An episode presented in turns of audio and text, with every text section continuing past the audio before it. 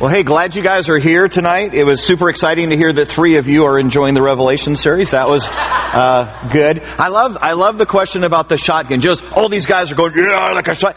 You guys were racing. You've never shot a shotgun in your entire life. It, it was a manly thing to do, though, wasn't it?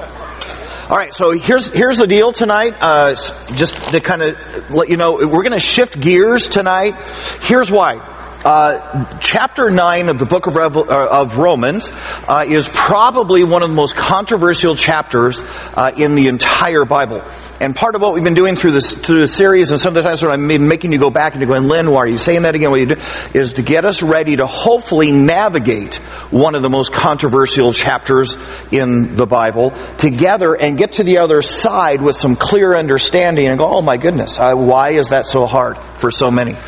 But in order for you and I to do that together, tonight we're going to talk about uh, some differing viewpoints to help us understand why Romans chapter 9 is filled with so much controversy.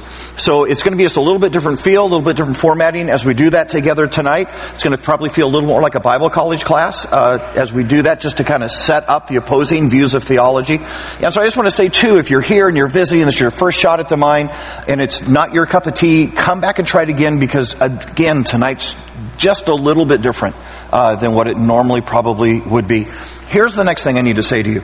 That as we unpack some, some theology and some opposing theology together, I guarantee you there are really, really good Christians in this room who love the Lord Jesus who are going to be on the other side of what we're talking about. You're wrong, but it's okay. You love, you love Jesus and it's okay. Um, this is why it's controversial, because it, it is uh, a, a doctrine in which you can find passages in the Bible that appear to support both sides of the conversation, and Christians have argued about this for over 400 years.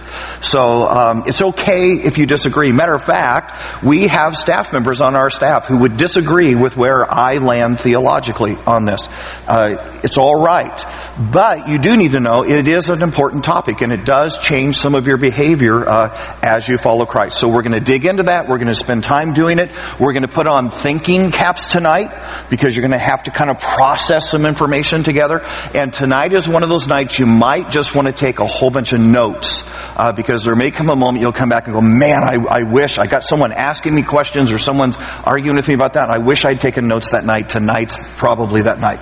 All right, here we go. Let's have a word of prayer, uh, and uh, then we're just going to dig in a little bit. Uh, dearest Heavenly Father, we just, we come before you and God, I ask that as we kind of dive into a topic tonight that, that Christians really have struggled with each other over. Uh, seminary students sit uh, in student union buildings arguing about this.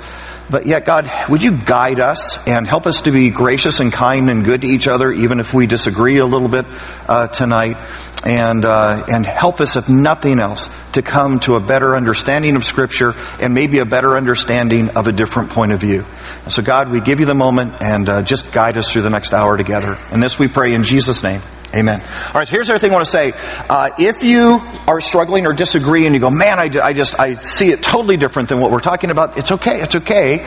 And you have all my permission in the world to say, hey, Lynn, what about this verse? Or, you know, could we talk about this? Because I think it says something. We'll do that. What we're not going to do tonight is argue.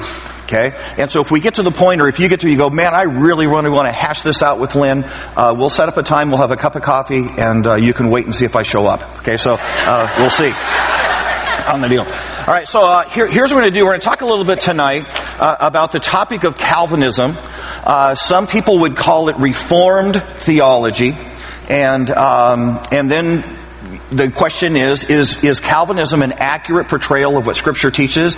Is there another viewpoint that's more biblical? Uh, how do you, how do you land uh, this conversation? So let's just unpack kind of the, the teachings of Calvinism real quick, uh, and then we can get uh, into discussing it. If, uh, if you wanted to just kind of uh, set an easy way to remember the things that Calvinists teach, you can use the acronym TULIP.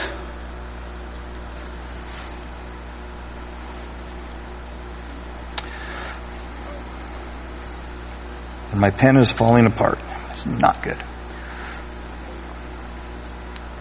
Okay, T in TULIP stands for total depravity. If you've got your Bibles real quick, jump with me uh, over to Romans chapter 3. And guys, we're gonna, we're gonna wear our fingers out tonight because we're gonna look at a ton of passages together. So Romans chapter 3. Uh, here's what total depravity is. Total depravity is this idea that says, look, when Adam fell in the garden, that subsequent tearing of who Adam was, the image of God, was a total tearing. And the reality is it left all the offspring of Adam totally depraved unable to see good for good, understand good for good, and left them without any real desire of the ability to acknowledge God or see God. Okay? Because they're totally depraved. Totally unable. And uh, the passage is Romans uh, chapter 3, uh, verse 10, and here's what it says. As it is written, there is no one righteous, not even one. There is no one who understands. There is no one who seeks God. All have turned away. They have to have together become worthless. There is no one who does good, not even one. Their throats are open graves, their tongues practice deceit. The poison of vipers is in their lips, their mouths are full of cursing and bitterness. Their feet are swift to shed blood. Ruin and misery mark their ways, and the way of peace they do not know. There is no fear of God before their eyes. And then take your Bibles and go over to Ephesians chapter 2 which is going to be to the right in your Bible. Ephesians chapter 2, verse 10.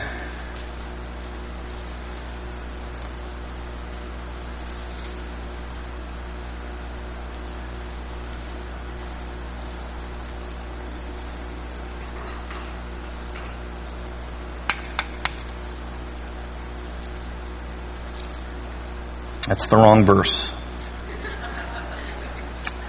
Uh, let me see if I can find it real quick.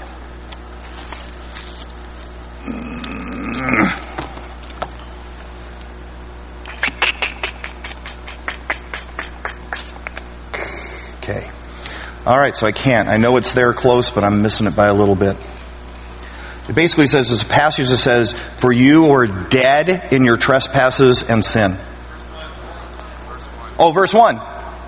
Oh, there you go. Okay, so I knew I was close. So it's not 10, it's 1. I knew. Alright. As for you, you were dead in your trespasses and sin. So here's the idea. A dead man can't respond. Right? So if, if you are dead in trespasses and sin, then even if somebody came up and kicked you, you wouldn't respond because you're dead. You wouldn't feel anything. You wouldn't sense anything. It, response would be completely uh, outside of anything you were capable of doing. And Scripture says that before Jesus, you were dead in your sins and trespasses. Okay, so that's total depravity. Uh, the second point of Calvinism is un.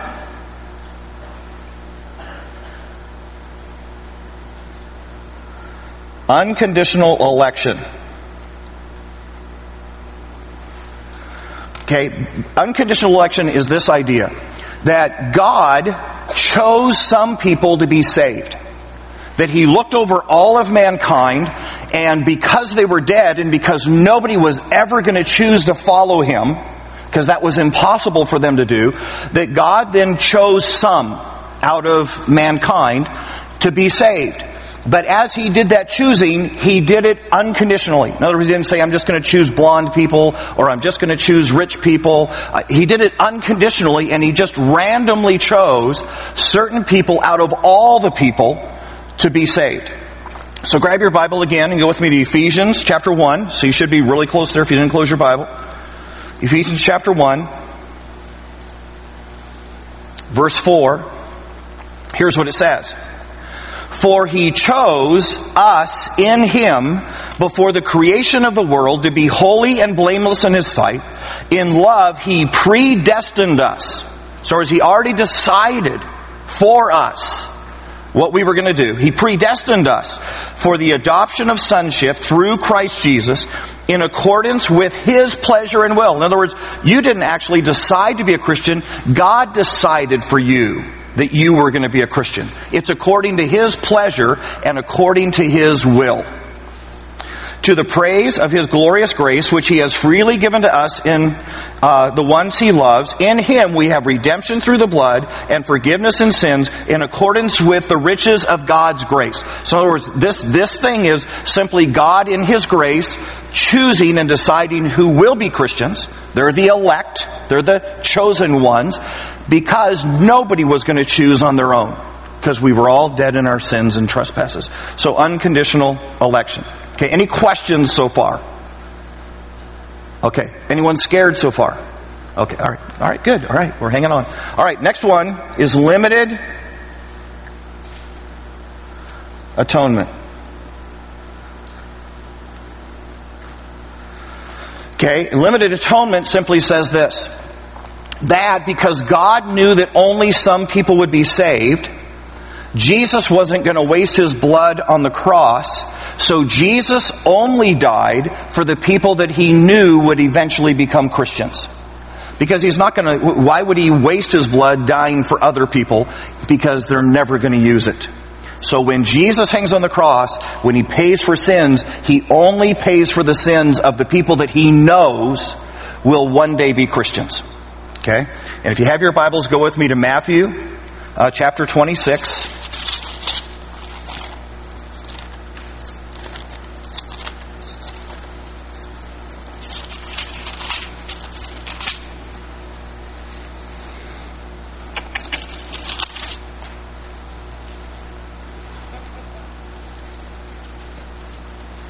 Okay, Matthew chapter 26, verse 28. Here's what it says. This is Jesus on the when he's doing Passover with his disciples. So it's that first uh, that first Passover there that then becomes the communion that you and I celebrate. Uh, verse 27, it says, And then he took a cup, and when he had given thanks, he gave it to them, saying, Drink from it, all of you. This is my blood of the covenant, which is poured out for many and so the thought is, hey, so he didn't say he poured out his blood for everybody. He poured out his blood for many, uh, for the forgiveness of sins. Okay? So it's this idea that says, as Jesus dies, because he has foreknowledge, he only dies for those he knows will eventually become Christians. So that his blood isn't wasted on people who will never choose him. Because they can't, because they're totally depraved. Okay? Uh, the next uh, tenant is irresistible grace. Uh, irresistible grace is this idea. Because you were dead in your sins and trespasses, you were never going to choose God. God chose you. And that when that moment came that He decided to save you, you could not resist. You had to be a Christian. As a matter of fact, what God did was He came and saved you, and you were actually a Christian because He'd already put the Holy Spirit in you, so it's the first moment you actually came alive, and then you thought to yourself, I think I should believe in Jesus. But the reality is you were already a Christian, because Jesus had already saved you and there was no possible way for you to resist his choosing. So he made you a Christian and then you thought to yourself, I think I should become a Christian. Okay? Irresistible grace. So grab your Bibles again, go with me to John. John chapter 1.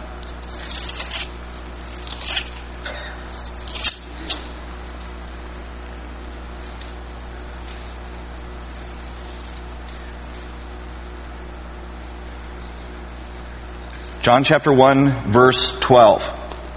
Here's what it says.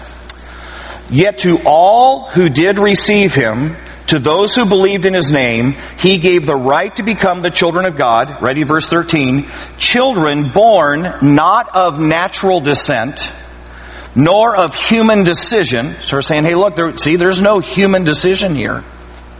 Or of a husband's will, but born of God.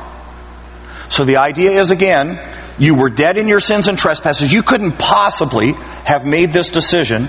God saved you, and then once you were saved, you thought to yourself, I think I should believe. I think I should become a Christian. That was irresistible grace. You could have never decided not to be a Christian as much as someone who's not a Christian could never decide to actually become a Christian. Because they're dead in sin and trespasses, and you were made alive without making a decision. Okay? And then the final one uh, that's the tenant is called perseverance of the saints. And this part of it just simply says this. Since you had nothing to do with becoming a Christian, you didn't actually make a choice. God chose you. There's nothing you could decide or do to lose your salvation because it's God's decision. He's sovereign and you can't argue with God. So once you're a Christian, you have to always be a Christian because God decided you're a Christian and you didn't decide it. Okay? So those are the basic five tenets of Calvinism. So let me ask you a question real quick. How many, how many of you know somebody who is Calvinistic in their belief, even if it's you? Okay, so we've, we've run into them. And part of what you need to know is lots and lots of Christians uh, hold this belief. That's why we're talking about it tonight. Lots and lots of churches in our area hold this belief. This is not some random thing. This is, this is dead and center within the discussion of Christians together. Okay? So, uh, here's what you need to know. Calvinism is actually a highly, highly logical uh, theology. Uh, if someone is totally depraved and can never accept Jesus of their own will, well then it's pretty logical to believe, well then, if they can't decide it, then God would have to decide it for them because they would never be able to choose it. And, and if that's true, then there must be something irresistible. But I mean, if God is choosing you, then it must be an irresistible, I mean, it's a very logical uh, system of belief. But here's what you also need to know is that because it is built premise upon premise or idea upon idea, if even one of the ideas is false, the whole system of belief collapses. Because it's built idea upon idea upon idea. Does that make sense? How many of us took algebra? Okay. So if you're doing an algebraic problem and you get one, one single one of the, what's the right word for that? Not operation. What do you call just even the, the numbers in it? All right. Anyways, we'll make it up. All right. If you get if you get even one number wrong as you begin to do an algebraic problem, you cannot possibly get to the right answer. Does that make sense? The same thing happens. If this theology is right, then it's wonderfully it's wonderfully logical. But if even one premise of it is wrong, the whole theology breaks down. That make sense? Okay, so here's what I'm going to do. So in case you haven't already guessed, I, I personally do not ascribe uh, to this uh, theology. Uh, let me see if I can walk you through uh, why I don't think that it's accurate to what the Bible uh, teaches together, and then we can field some questions. Okay, so let's start right back up to the top again. Let's go right back after total depravity. Uh, someone tell me out loud. Someone who's got a microphone, do a microphone run. Someone tell me what total depravity means. So someone who thinks they heard, listened to what I just said and caught it. Nobody. Nobody. Oh, wait, wait, in the back we got it. Okay, so explain total depravity. I think you said before Jesus you were dead. Yep, you were dead in your sins and trespasses. So even if God had called you while you were dead in your sins and trespasses, you wouldn't have been able to respond because you were dead. Okay? Totally depraved. Alright, so let's go back to Romans chapter 3. Let's go back to the passage uh, that is often used for this doctrine? Romans chapter 3.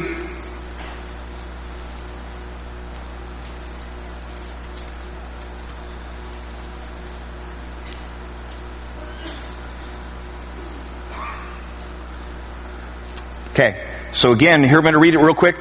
Here's what I want you to look for. Is there any place in this passage that says that someone cannot listen to God? So here we go. It's Romans chapter 3 verse 10. And it says, As it is written, there is no one righteous, not even one. There's no one who understands. There is no one who seeks God.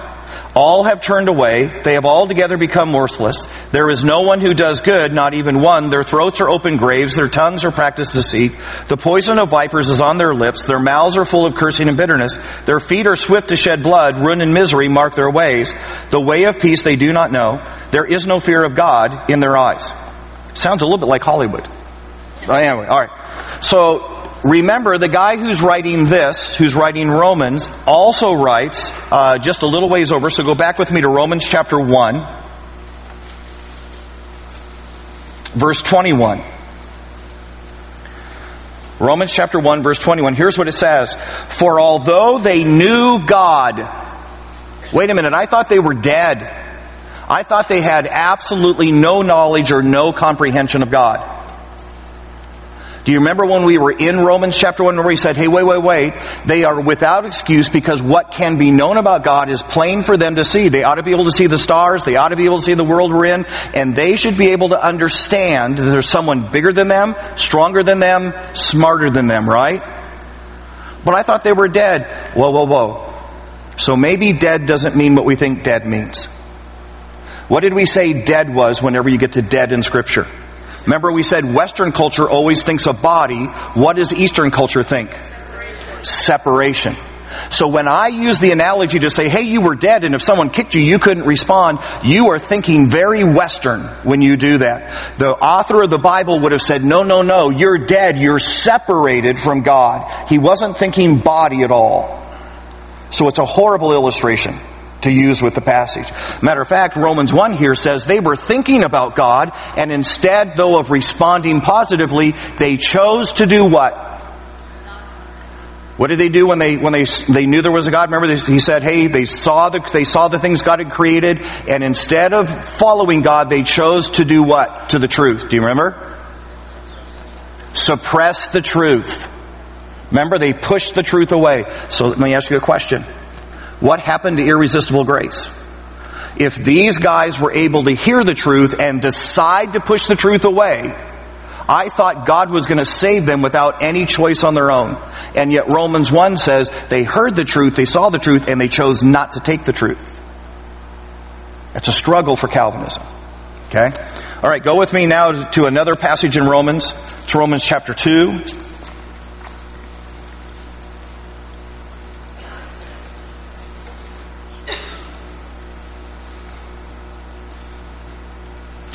Here's what it says. Romans chapter 2 verse 14. Indeed, when Gentiles who do not have the law do by nature the things required by the law, they are a law for themselves, even though they do not have the law. They show that the requirements of the law are written on their hearts. Whoa, whoa, whoa, whoa, whoa. I thought they were dead. I thought they had absolutely no capacity to understand or to process good and evil. And yet here it says, these guys are struggling because they know what they ought to do intuitively. We call that, what do we call that thing within us that tells us things are right and wrong? Our moral conscience. And where do we get that? Because remember, that's different than animals. Animals do not have a moral conscience. You have never seen a tiger say, Oh, why did I kill that baby gazelle? Why did I do? I'm such a mean tiger. You've never seen that. So where did humans get this moral conscience? From God. And we call that what?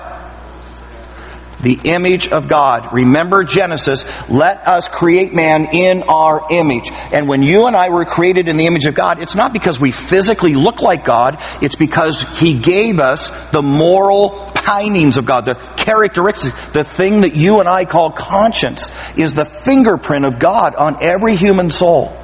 And the answer is this. When Adam sinned, was that, was that image of God wounded? Absolutely. It'd be like going up to the Mona Lisa and throwing paint on it. And so it is marred. It is, it is marred in a horrible way. But the reality is the paint didn't cover any, everything, and you can still make out the basics of the Mona Lisa. Even as you and I can still make out the basics of the image of God in our lives. We call it conscience. So this whole idea of being totally depraved is over and over again refuted biblically. Okay, matter of fact, let's do just a couple more passages real quick on this. Um, go with me to John chapter 3. This a, you ought to know this one by heart. John chapter 3.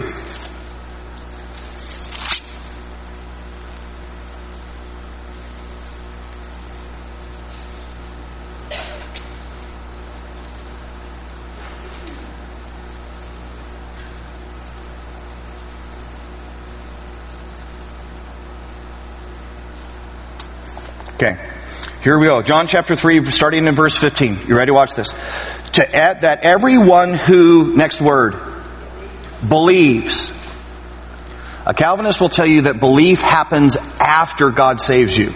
God saves you and then you think to yourself, hey, I ought to believe. But here it says, to everyone who believes, those people may have eternal life. So what side did they just put eternal life and belief on? Which one happens first? Belief and then eternal life. Because if you believe, then you may have eternal life. So it's absolutely the opposite of the Calvinist explanation.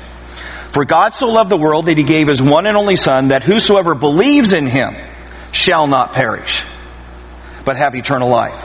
For God did not send his son in the world to condemn the world, but to save the world through him. Whoever believes in him is not condemned.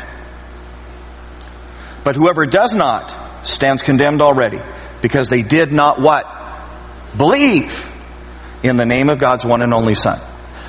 And over and over and over and over and over again in scripture you will find that belief always precedes salvation. It's always on the front side. Matter of fact, belief is the energizing agent that brings salvation. It's never in scripture recorded that someone was saved and then believed. Okay? So that's total depravity. Let's go back to unconditional election. So their, the passage was Ephesians chapter 1.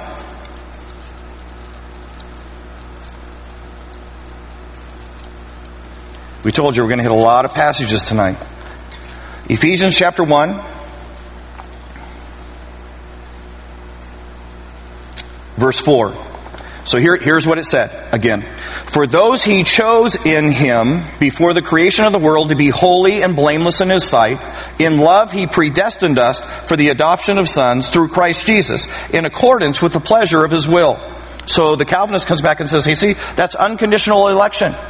You were chosen. You didn't choose him. He chose you. And as a matter of fact, he predestined you to be saved. He sat there before the foundation of the world and decided that you would be saved. You were predestined to be a Christian. But let's go back to the passage. For he chose us in him before the creation of the world to be what? Saved? What did it just say? Holy. Now remember, as we've been doing this discussion over and over and over and over again, let me see if I, let me see if I figure out how to do this.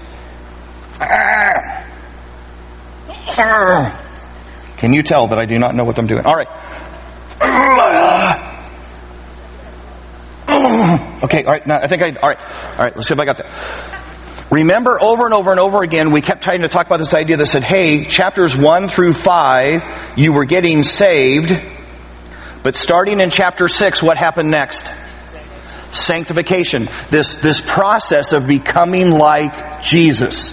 So in this passage, when it says, He chose us in Him to, from before the creation of the world to be holy. Is it talking about salvation or is it talking about sanctification? Sanctification. And what it's saying in this moment is, the moment God knew that you would be saved, He put in place a plan in your life to cause you to grow up and look like Jesus Christ. Before you were even born, before the foundation of the world, He looked ahead, saw that you would be saved. It's the reason He put you in the family He put you in. It's the reason you were born in the country you were born in. Because He immediately put together a plan to help you look more like Jesus so you would be holy. So you would grow up into Christ likeness. The passage has nothing to do with salvation, has everything to do with sanctification. Matter of fact, if you keep reading, it says, and he predestined us for the adoption of sons. And so then a Calvinist says, well see right there, he's predestining you to be a son of God. But that's not what it says. It says he predestined us to the adoption of sons. And do you remember a couple of weeks ago we were talking about the fact that said, matter of fact, let's go to the passage real quick. Um, go back in your Bibles to Romans chapter 8. It's last week when we were together.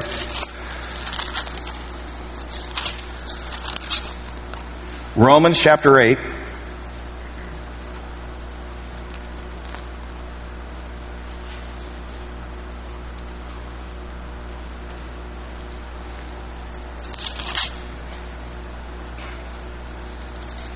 Verse 23. Watch this. You ready?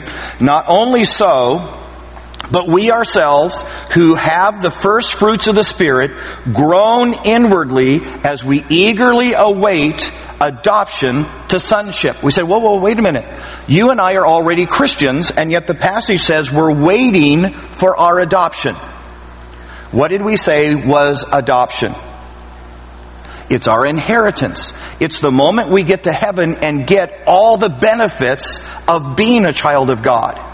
So, when the passage there uh, in Ephesians says he predestined us to adoption as sons, again, it's not salvation. It's saying when he knew you'd be a Christian, he already set your inheritance up in heaven. He predestined your inheritance, not your salvation, your inheritance. It's almost like when your parents wrote a will, they predestined what you would receive upon their death. But that will didn't make you a son or daughter. That will simply secured your benefits. Okay? All right. Let's look at a couple more passages here real quick on unconditional election. Uh, 1 Corinthians. I know I'm burning a few brains. Just let them burn. Uh, 1 Corinthians chapter 1.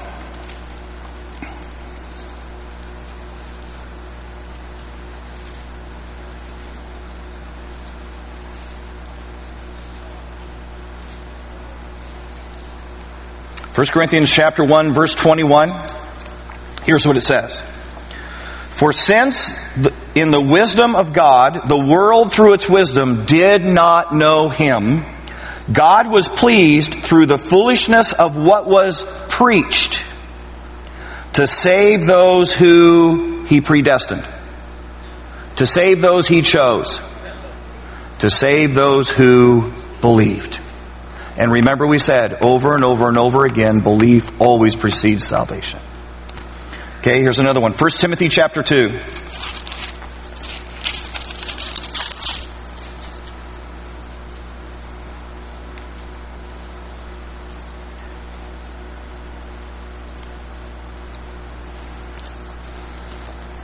Okay, remember we said that unconditional election, the U and TULIP, is God choosing some to be saved for no reason. It's not because you were good looking, it's not because you were ugly, it's not because you were tall, it's not because you were short. He just randomly chose unconditional election. 1 Timothy chapter 2, starting in verse 3, here's what it says. This is good and pleases God our Savior, who wants, what's the next word? All people to be saved.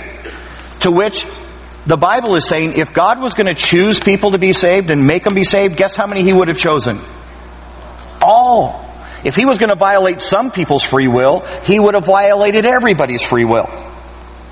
He should, for all to be saved and to come to the knowledge of truth, for there is one God, one mediator between God and man, and the man Christ Jesus who gave himself as a ransom for how many people? Oh my goodness, that bothers limited atonement, doesn't it? Because it just said that Jesus died on the cross for how many people? All people, not just some. And you know why he died for all people and not just some, and that that wasn't wasting his blood? Because he was willing for all people to come. And he wanted every person in the world to be able to stand in heaven and say, if you had chosen to come, my blood was there ready for you. Hmm. Here's an interesting thing. I'm just going to toss it out you considered? It's interesting that right now Calvinism is actually on a way of revival right now in our country. Tons and tons of churches are picking up this doctrine again and going with it. The interesting thing is, is that it's very, very, very popular with millennials. It's popular with young people right now. And that's, they're, they're the ones causing it to have kind of a new day. The thing that's intriguing to me is that there could not be a doctrine that was more anti the culture and the value of millennials than Calvinism. Think about this. Millennials are all about social justice and they're all about things being fair and they're all about not mistreating anybody or being prejudiced toward anybody and trying to rectify that socially. But if God unconditionally elected people, in other words, God randomly chose people to be saved, then the most fair way to do that would be if a, an equal percentage of people from every single people group were chosen to be Christians. Does that make sense? What I just said? Alright, let me say it again out loud. if, if God is going to choose people to be saved, and if God is going to be fair, then he would say, all right, I'm going to choose 5% of all Anglos to be Christians. I'm going to choose 5% of all Asians to be Christians. I'm going to choose 5% of all Arabs. Because if he was being fair, he would choose equally. Does that make sense? So let me ask you this question. When you stop and consider how Christianity is distributed in the world, and if God actually chose people to be saved and it was God's decision and not their decision, the only conclusion you could come up with is this. God really hates Asians. Because look how low the percentages of believers are in Asian culture. And God must really have something against Arabs. Because you realize the percentage of Christians in Arab countries is less than two tenths of one percent. And apparently he hates Eastern Europe. He does not like Africans. He does like African Americans in the southern part of the United States for some reason. Uh, he really, really likes Anglos in the Bible Belt, but he hates Eastern Seaboard Anglos. Right? I mean, stop and think about it because if God is choosing who gets saved and making them get saved, He's the most prejudiced person on the face of the earth and in all the universe because the distribution is so unfair. Does that make, and I have no idea why this is popular in a group of people who want fairness. It's a horrible, horrible doctrine if you want fairness. But if you believe that people respond to the gospel, that they hear it, then the most logical thing is in the places where the gospel is most prevalent, in the places where Jesus is held up and taught the most, those would be the places that would have the highest number of conversions. Hence, the southern United States.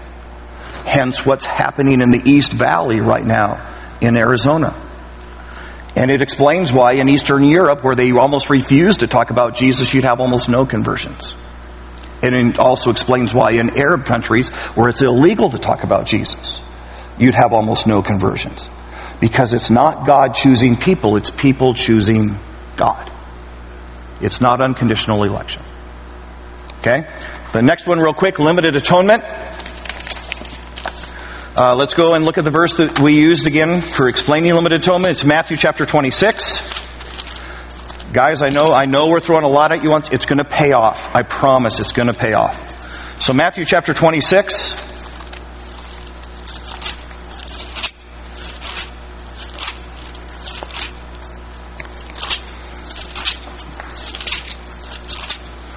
Here was, here was the passage uh, that we used.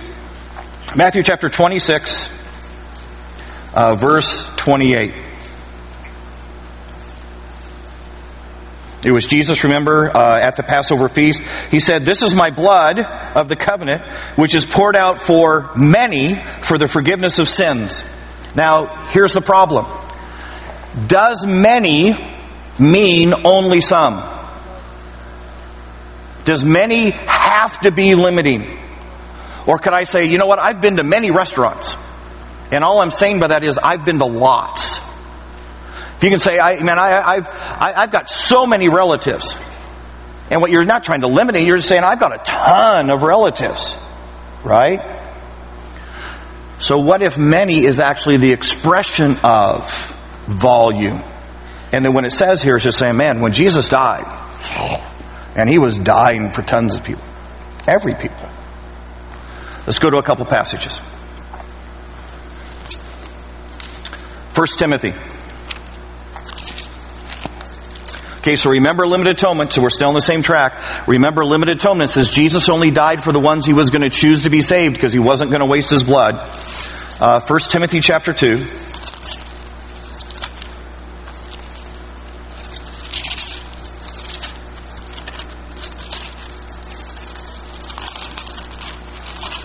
If you go to the back of your Bible, work to the left, you'll find 1 Timothy eventually. Right after 2 Timothy if you're coming from the back. 1 Timothy chapter 2,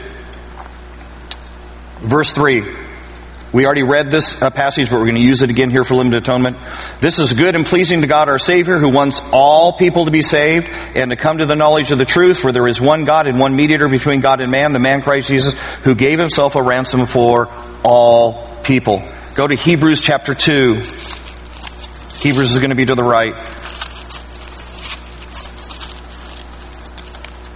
Hebrews chapter 2. verse 9. But we do see Jesus, who was made lower than the angels for a little while, while he walked here on the earth, now crowned with glory and honor because he suffered death, so that by the grace of God he might taste of death for how many? Everyone. Everyone. And I, am just, I'm, I'm going to take a wild guess here, okay? I'm going to take a leap of faith. I'm guessing that everyone probably means everyone. I'm just guessing that, but I'm thinking that's where it goes. Uh, let's go to 1 John. Again to your right. 1 John chapter 2.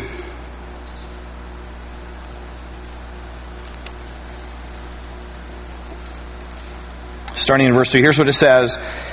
1 John chapter 2 verse 2, He is the atoning sacrifice for our sins, and not only for ours, who would ours be? Christians. Not only for ours, but also for the sins of the whole world. And if you're teaching limited atonement, you've got a problem.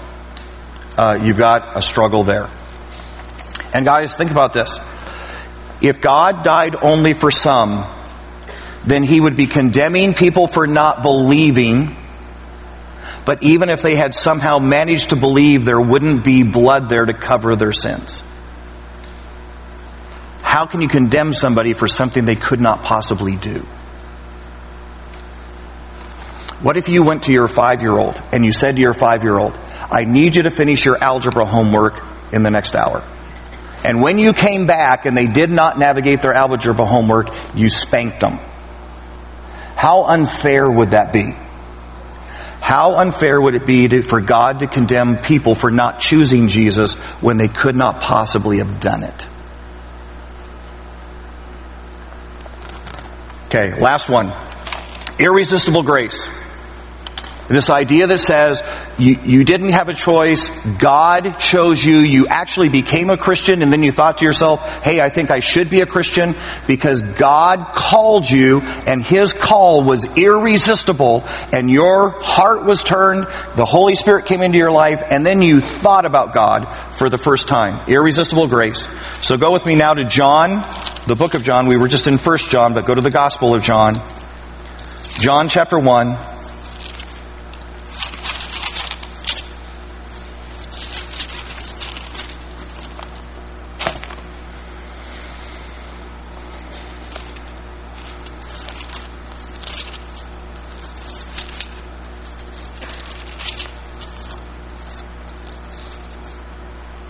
John chapter 1 verse 12. Here's what it says.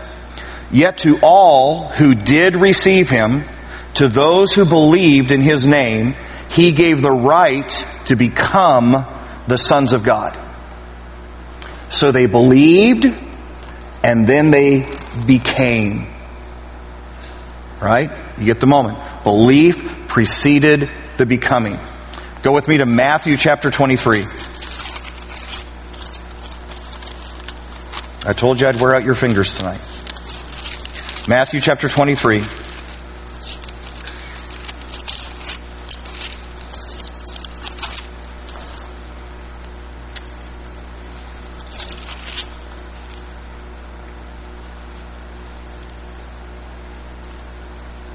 Matthew chapter 23 verse 37. This is Jesus just before he's getting ready to die. He's standing on the Mount of Olives. He looks across from the Mount of Olives to the city of Jerusalem. And here's what Jesus says out loud in the presence of the disciples. Matthew chapter 23 verse 37, Jerusalem, Jerusalem, you who kill the prophets and stone those sent to you, how often I longed, I ached to gather your children together as a hen gathers her chicks under her wings, and you were not willing. Whoa, whoa, whoa, whoa, whoa. I thought God's grace was irresistible. And yet Jesus says here, you have resisted me for thousands of years. You have fought me on this. The truth is, most of us in this room, if we were even to chronicle our own salvation experience, we would say, man, I know God spoke to me when I was a 10 year old and I just said no. And then I was a teenager and I was at Bible camp and I know I wanted to walk forward and I wanted to ask Jesus and then I, I said no. And many of us would chronicle and say, I resisted God over and over. I was 26, you know, before I actually made the, because I had a history of resisting the call of God in my life. And here's what you need to know.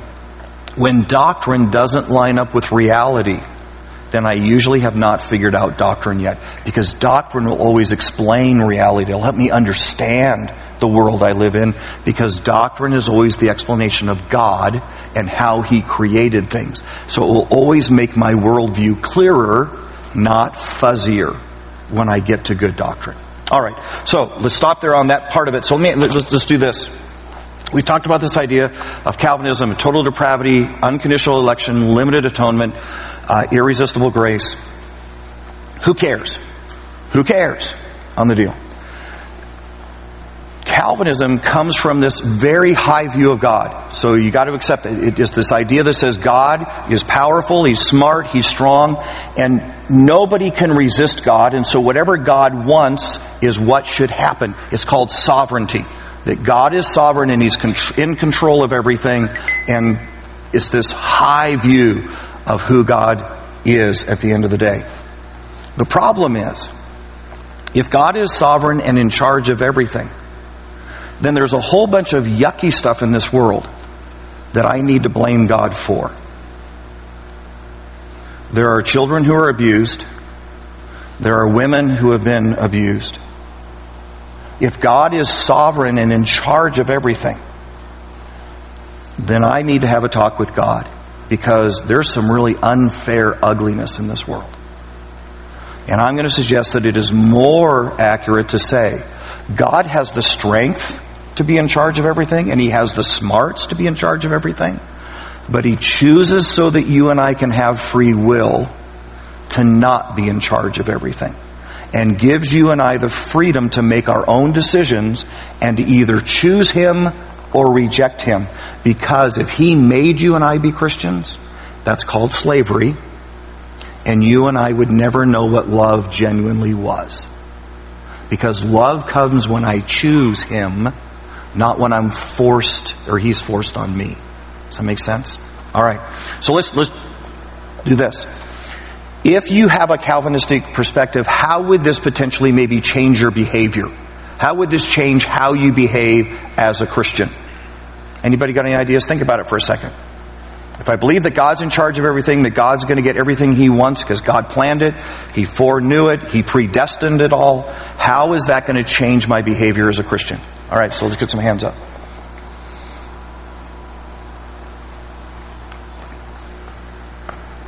What do you think? Well, there would be no point to sharing the gospel because God's going to zap who's going to hmm. zap. Okay, so listen to that. Okay, so here's a here's a here's why this figuring this out and where you and I stand on it is critical. Because if God chose everybody and is going to force them to be Christians, why would you and I even put in the effort to share the gospel? Because whether I share it or don't share it, God's going to save them anyways. So why risk your coworker laughing at you? Why, why risk somebody um, taking your job away because you were being a witness on the? Why would you do that? If God's going to save who He's going to save anyways, why would you and I be willing to take on any grief or any suffering to share the gospel story? And you just need to know that Calvinism puts a huge dent in an evangelism movement. You, you have never found a Calvinistic movement that has lasted more than one generation. Because why, why tell people if they're going to get saved anyways? What else? How else would this potentially affect you? Any, why waste time praying? If God has made every decision already and has already decided everything that's going to happen, how could prayer even help? Right? I mean, if God is completely in charge. He has no place for free will, and he's already chosen what's going to happen in his sovereignty. Why would you waste your breath praying? Prayer couldn't change a thing. So what would happen to your prayer life? It disappears. It'd go dead. And then I'll just toss that. We got one? What? Hand up? Okay, we got another hand up? Why go to church? Well, they would say so you can still learn. You can still learn and grow and become more Christ-like. So they, that would, they would still, you know, yeah. Well, why, if you don't feel that love of God, because you don't, it's not really a love relationship anymore. It's a, it's an, an obedience that you don't even control. Yeah. Why would you show love to others? It wouldn't be, it would be very hollow and you wouldn't have a relationship, a personal relationship with Christ or the Lord. Yeah. I do. I think, I think it puts a big kink in this whole concept of loving God. I really do. It would negate why we live up to the Christ-like standard. There'd be no point really to uphold ourselves to the right standard in ethics. Well, I, I think what would come back, and I, I don't want to mis, I don't want to mislead in any way. I don't want to misrepresent. I, you will find Calvinists tend to be very, very dedicated followers of Christ. And there's probably Calvinists in the room, so I don't want to, you know, again, I want to be very careful and I'm not trying to bash anybody. I just disagree theologically. But I think you're going to find Calvinists tend to be really, really sincere in following Christ and tend to be very, very holy living Christians. Uh, they're very dedicated to the Word of God. They, they really are. So, yeah. Looking at um, John chapter 3, verse 18, and clearly it's talking choice. Whoever believes in him is not condemned, but whoever does not stands condemned. Hmm. Clearly, the word is talking about choice. Yeah. So I, I'm not sure how they look or get beyond that. What, what, again, what the response would be is whoever believes will only be the ones chosen, and who does not believe will be the ones not chosen. So there's some, you know, there's some filling in in the conversation there. But that's, that was how that would be explained. Whoever believes would only be those who God saved and chose. Predestined. Yep. So Luke, was that on? Huh? Yeah. Who would absolutely know where they fell? Are they saved or not saved? How so it's you it's know in, sure? it's interesting that you brought that up because the pilgrims uh, who came to America, remember the pilgrims? Uh, you may or may not know this. The pilgrims were Calvinist. And matter of fact, they were what we call hyper Calvinists. They were extreme Calvinists. And if you read a lot of, of pilgrim literature, some of it is prayers in which they say, God, would you test me and tell me for sure whether or not I'm saved? Because I think I'm saved and I think I've chose you, but I don't know if you chose me. So can you tell me if I'm saved or not? Now that's only a hyper Calvinist view because most Calvinists would say if you're thinking about God and if you believe in God, you could only do that because He had saved you. But you're right, there is a, an extreme view of it that then begins to doubt salvation. Yep. Okay. Would it be somewhat elitist in premise? Um, I, I, I would only say maybe in the same sense that the Jews sometimes were elitist. Hey, we're God's chosen people. And then, you know, the Christians would then be now God's chosen people. But in fairness, again, I want to say in fairness, part of what Calvinists would say back to me and to some of us is, you're actually saying that there's something you did to get salvation. You believed. So didn't you do a work in order to be saved? So isn't that unbiblical? That you did something in order to be a Christian. Now my answer is that when a person believes, what you're believing is, I can't do anything. I, I am absolutely incapable and my belief is an admission of utter failure to bring myself to God and an, an acknowledgement that only God can save me, right? So I'm acknowledging my inability to do anything when I believe. But again, it's that question. If you're believing, have you done something to earn your salvation? Yeah. My turn. Oh, okay, so uh, two things. Um, Sure. Mark 117, Jesus said, follow me and I'll make you to become fishers of men. Mm-hmm. So a person becomes an evangelist because they're a follower of Christ. It's an outcome of a disciple. Because it's a call to discipleship and the thing that happens to a disciple is they fish for men as a result of following Christ. Right. Okay, and then the second thing So is, before you before you move on that, so give give me the question in the statement? Well, the, the point was made um, that if a person has a Calvinistic viewpoint, why would they evangelize? What they would say is, and I want to be, again, guys, I, you know where I stand on it. I want to be absolutely fair because I guarantee you there's people in this room who would be more Calvinistic in their belief. Uh, a Calvinist would say you evangelize out of obedience because you don't know who God has chosen and God told you to go talk about him. So out of obedience to God, you go evangelize because, because he told you to. The problem with that, or the thing that takes motivation out, is when you say, but they're going to be saved whether I do it or not. So why am I doing this thing that's so hard and has such potential embarrassment? And so it, be, it does, in practicality, it begins to wither. But there is no Calvinist who would say, don't go share your faith. Don't go evangelize. They would say, you do this because you were commanded to do it. And you're supposed to do it. And you don't know who's going to get saved. Okay, so second question. Okay, and the second question is uh, John 10 uh, starts in 10:25. It goes on for a few verses. It says, "Jesus answered them, I told you, and you do not believe the works that I do in my Father's name. These testify of me, but you do not believe because you are not of my sheep. Mhm. My sheep hear my voice. I know them, and they follow me." Right. And I give them eternal life to them, and they will never perish, and no one will snatch them out of my hand. My Father who has given to me is greater than all, and no one is able to snatch them out of the Father's hand. I and the Father are one. So you know, so when you read that, there, you know, he's distinguishing his sheep and those that aren't his sheep, and he says that my sheep hear my voice, you know, and I give them eternal life. So actually, the verse you just quoted is one that Calvinists would quote, and uh, and they would quote it to say, "See, there are some people who are His sheep because God chose them, and there are some people who are the goats, and that's why they're not listening because they were not chosen."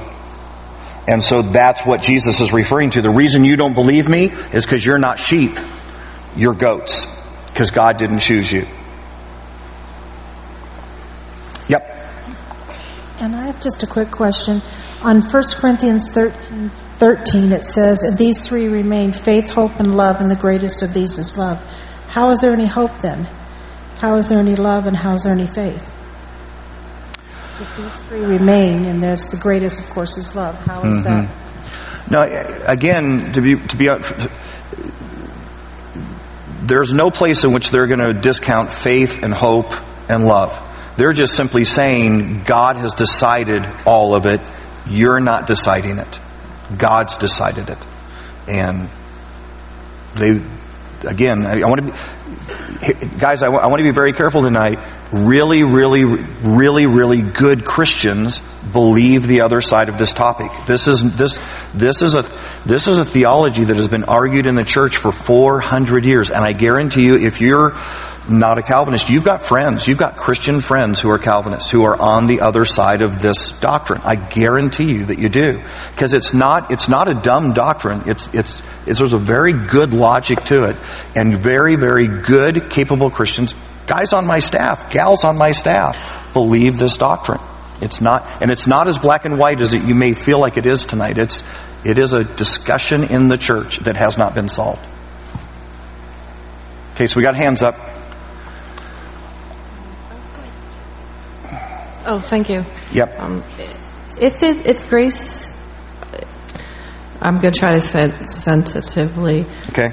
Um, if grace is given to us by our faith in the righteousness of Jesus, which I believe is what the Bible states. Okay. And human nature is such that people may then believe in their righteousness by a sense of entitlement. Wouldn't that be sort of on the other side of faith in the righteousness of Jesus? Yeah, so a, a Calvin, the Calvinistic view would say that those who are not Calvinist are just are the ones living on the side of entitlement. That that you have something to be proud about because you figured Jesus out. You you were the one that was smart enough to hear the message when everybody else was not listening and not understanding. And so you're the one that has something to be proud about if you think that belief came from you. Okay? So what they would say is no, the way to be humble is to say, I would have never figured this out. I would have never responded to Jesus. And that's why it's actually humble of me to believe that Jesus saved me without any, any input from me. And, and He did that for me even when I didn't want it in my life. And that's the humblest view to have. So, and that would be one of the arguments that, that this idea that you believe in Jesus and that activates God's grace in you is, is kind of a proud way to think about it because it makes you smarter than the rest of other people who don't figure it out. Yeah. So I can understand what you said, um, just there. But how do you, how, what is the argument from a Calvinistic viewpoint then for the people that God chose not to save and chose because if he chose not to save them, he chose to condemn them then, right? What So- what is the So what a Calvinist would say is everybody was heading to hell. So every, because of what Adam did, everybody was headed to hell. It was God's grace and mercy that he chose some. It was only his kindness that he rescued some. So it wasn't that he sent them there. They, they got there because of Adam's sin and the fall, and then God in his grace chose some. Right? Which I think is contradictory to the scriptures that says God's heart would be that all would come to repentance, that all would know him, that he died for everybody. But that, that would be the answer. Everybody was going to hell. God in his grace chose some to be his children. Yeah.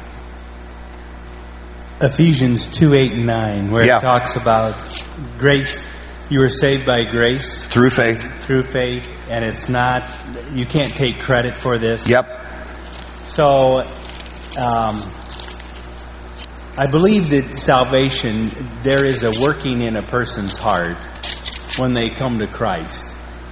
Whether it's, I don't believe it's um, uh, from the total Calvinistic perspective. But I also don't believe that without God working in our hearts, we come to the point where we figure it out. Right. And, and you and I would absolutely agree that it's only the convicting work of the Holy Spirit that finally brings me to the point of decision. And that point of decision may be to reject or it may be to accept, but it's, it's really clear in scripture that it is always the work of the Holy Spirit that draws men and women to Christ. Absolutely. What, I, what, what, where the Calvinist and where I would disagree is, as the Holy Spirit draws, does He cross the line and make me make the decision?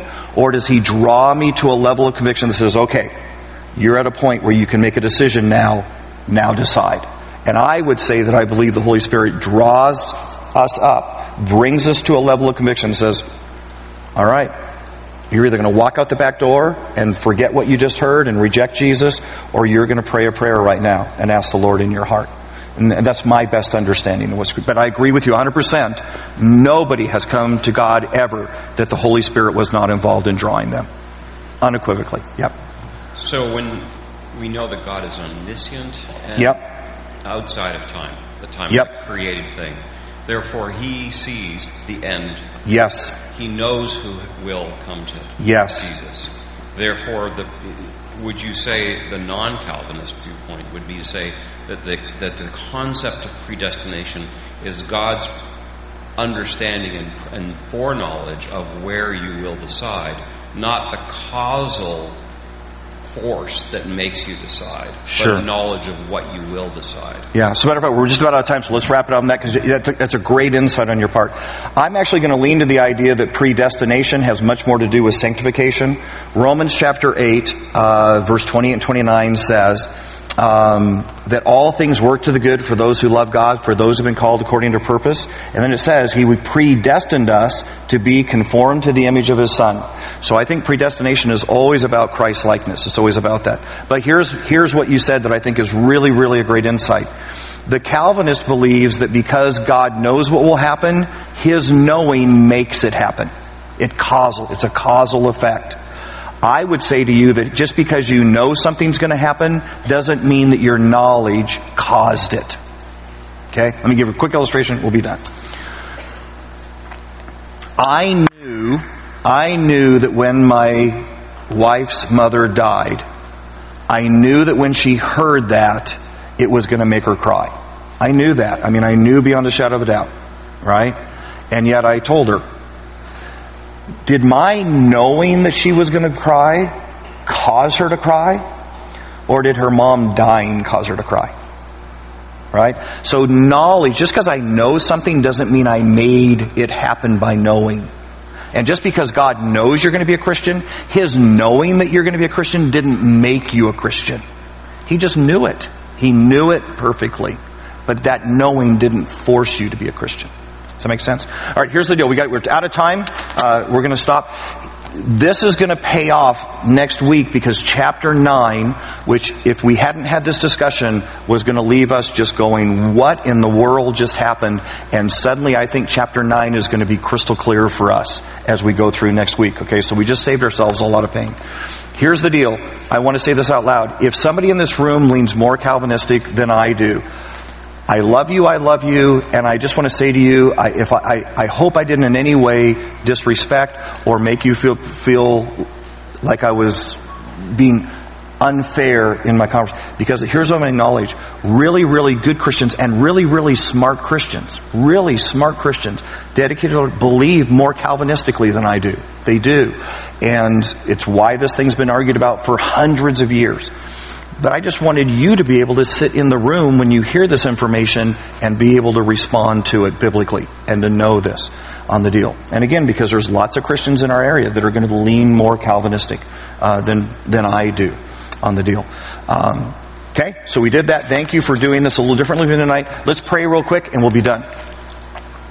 Hey, dear Lord Jesus, thank you uh, for the conversation. Thank you for uh, kind of uh, digging deep into our minds tonight and causing us to kind of grapple with some stuff that we aren't normally uh, used to doing.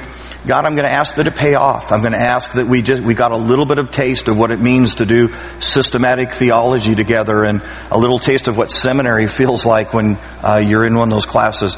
God, would you use the information that we've had to just make us that much more sure of our faith and that much more able to defend uh, what we believe? And this I ask in Jesus' name. Amen. Okay, if you've got questions, if you want to talk and give me a hard time, I'll be at the front. All right.